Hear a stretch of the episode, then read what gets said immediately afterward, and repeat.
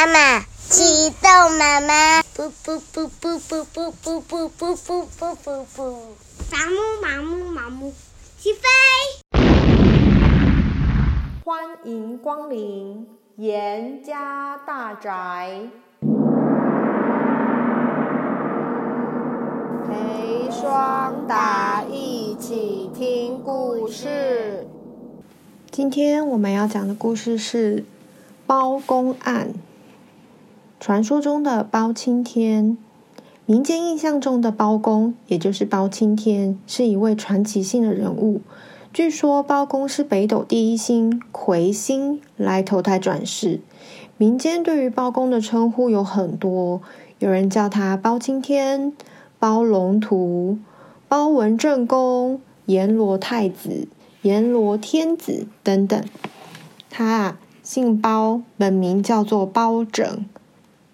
他呀，一身皮肤打从娘胎就是黝黑又亮，因为他排行老三，所以有人叫他三黑。后代的人都叫他包公。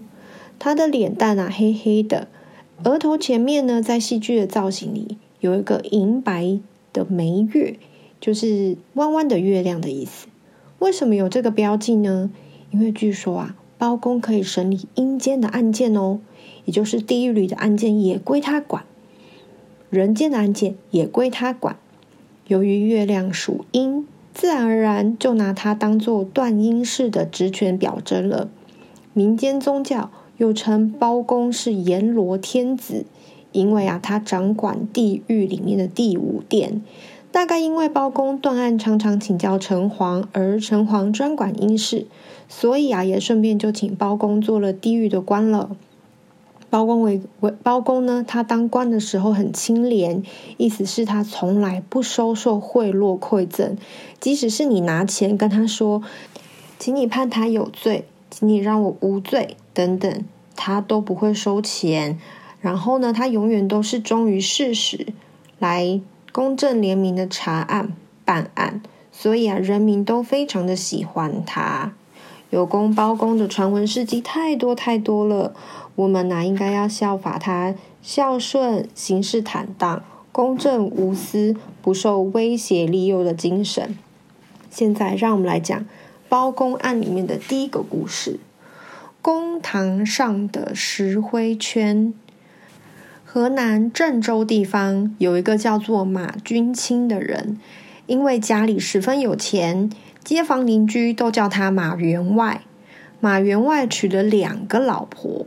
大奶奶长得凶眉恶眼，脸上涂抹的胭脂用一本用一盆净水洗下来，足足可以开家花粉店。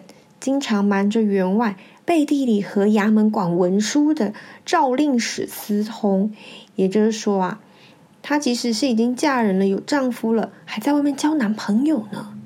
二奶奶呢，叫做海棠，娴淑美丽，本来也是官宦人家。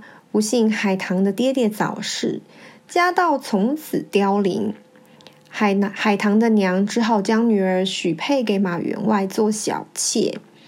意思就是说，原本拿他家里面，他的爸爸也是做官的，但是爸爸过世了之后，家里就没有钱了。海棠的母亲只好把她嫁给马员外。以前的人呢，可以娶好几个老婆，只有大老婆是真的老婆。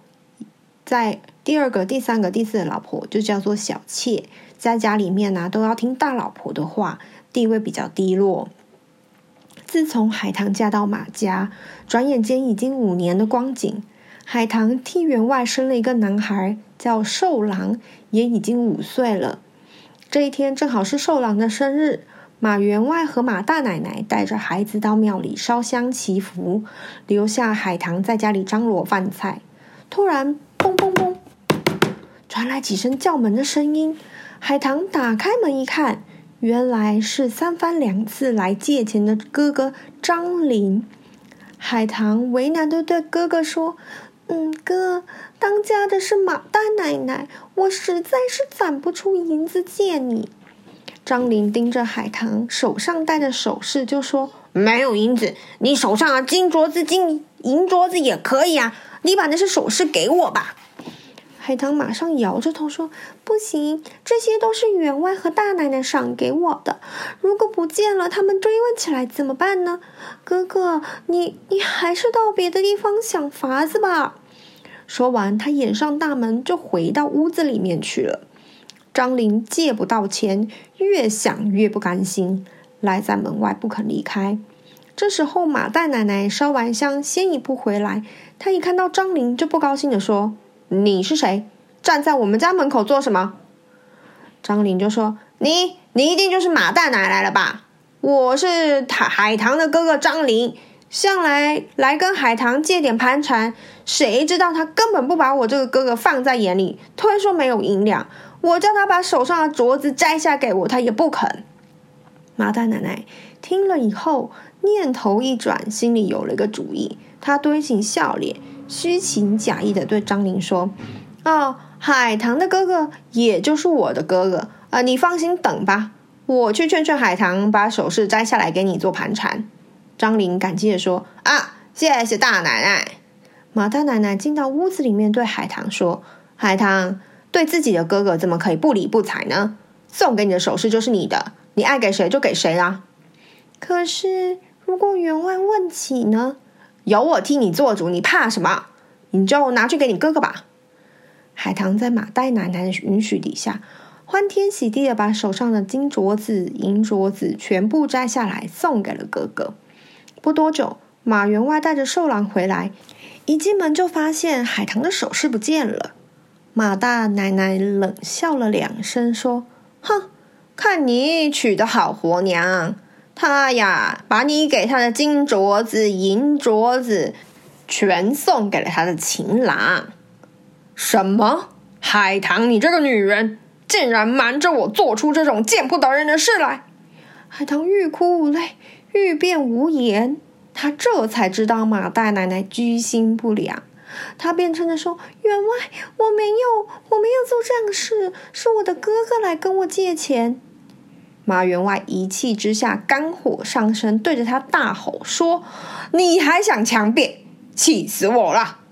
他对马大奶奶说：“我觉得口干舌燥，快去熬碗汤给我喝。”马大奶奶知道进行第二步骤的时候来了，她大声的对海棠说：“都是你这个小贱人，把员外气成这个样子，还不快到灶房熬碗热汤来给我员外喝？”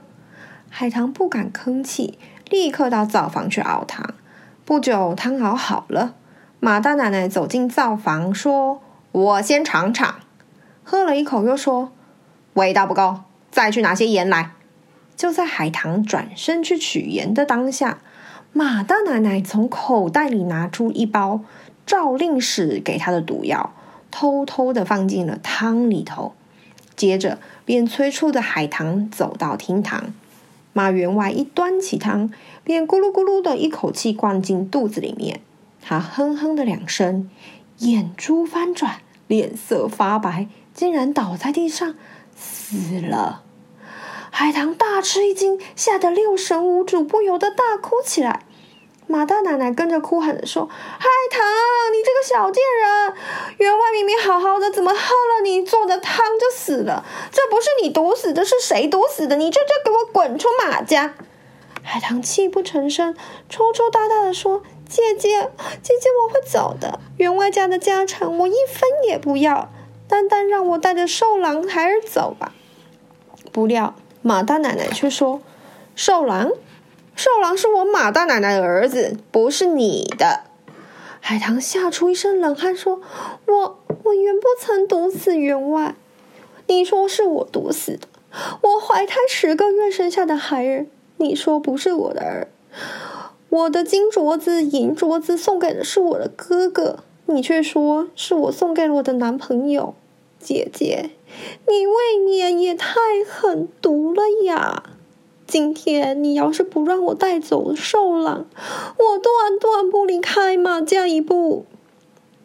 马大奶奶很生气的说：“你不滚也罢，我们就到一起衙到一起到衙门去看青天大老爷去了。”海棠就说：“我我不曾做亏心事，宁可同你打官司。”俗话说呀。人无害虎心，虎有害人意。你即意思是说呢？即使是你不害老虎，老虎也是会伤害你的。马大奶奶就是这样的人，她为了想和赵令史长久的在一起，不惜用计毒死马员外，侵占马家的家产。她又怕寿郎如果跟着海棠走了，长大以后免不了会回来争马家的财产，索性一不做二不休，连别人的孩儿也要抢占。马大奶奶拉着海棠的手来到了郑州衙门，她胸有成竹，知道这场官司一定会打赢，因为啊，郑州太守苏顺是个见钱眼开的昏官。马大奶奶早就暗中嘱咐赵令使送上许多白花花的银子，接着又买通替寿郎接生的刘四婶以及街坊邻居上公堂做假证。人呐、他的眼黑珠子看了白银子，谁不要呢？可怜那海棠，在严刑拷打之下，终于委屈招认，被押送开封府定罪。开封府的主审大老爷就是包公，他一接到海棠的案子，立刻起了疑心，暗想：毒死亲夫也是常有的事。却不曾听过要抢人家儿子的，这恐怕是有冤情。于是立刻派上手下访查案情，然后点鼓升堂，重新审案。包公一入座，便问马大奶奶：“马寿郎果真是你的孩儿吗？”马大奶奶回道。马寿郎的确是我的孩儿，接生的刘四婶和街坊邻居都可以作证。包公不作声，安安静静的想了一会儿，令左右拿了一碗石灰，在地上撒成一个圈圈，叫马寿郎站在圈圈里面，然后啊，对马大奶奶和海棠说：“听着，你们二人各站一边。”谁能把孩子拉出石灰圈外，谁就是孩子的亲生母亲。一声喝令，那边的马大奶奶使尽浑身的力气拉扯孩子，那边的张海棠眼眶里充满着泪水。虽然也抓着孩子的胳膊，却不曾出些力气拽拉。一眨眼功夫，孩子跌跌撞撞的拉被拉到了马蛋奶奶那边。包公大声喝道：“张海棠，这孩儿分明不是你的，你敢强词夺理！左右拉下去，重重的打！”海棠吃了几板棍子之后，包公又命他和马大奶奶再拽拉一次。结果仍然一样。包公的大婶问他：“张海棠，为什么你三番两次都不肯用些力气？”海棠挂着两行泪，悲痛地说：“请大人息怒。民妇自从嫁给马员外，经过十月怀胎、三年哺乳，以及无数个不眠不休的日夜，才将寿郎这孩儿拉拔成五岁。”他是我的骨，我的肉做的，我宁可被大人的棍子打死，也不忍心看着孩子细小胳膊被扭折。谁是孩子的亲娘？终于明白了。俗话说，要观察一个人，就要先看他的动机。包公果然厉害，只画了一个小小的石灰圈，就辨证出谁是真的娘，谁是假的娘。他拿起金堂木一拍，他对马大奶奶喝道：“好个狠毒的妇人！不但毒死亲夫，嫁祸别人，还想夺人儿子家，强占家产。左右听着，拘拿赵令史到案听审。”马大奶奶没有料到事情竟然会演变成这个样子，吓得魂飞魄散。而赵令史。一到公堂，为了推卸罪名，一五一十的把马大奶奶的阴谋全部供了出来。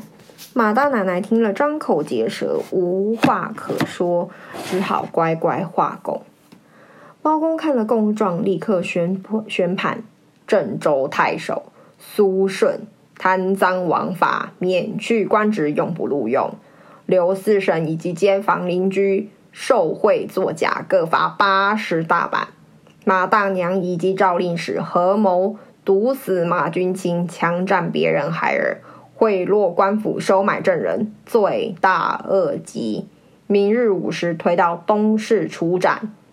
张海棠无罪获释，马家所有家产都归张海棠与马寿郎所有。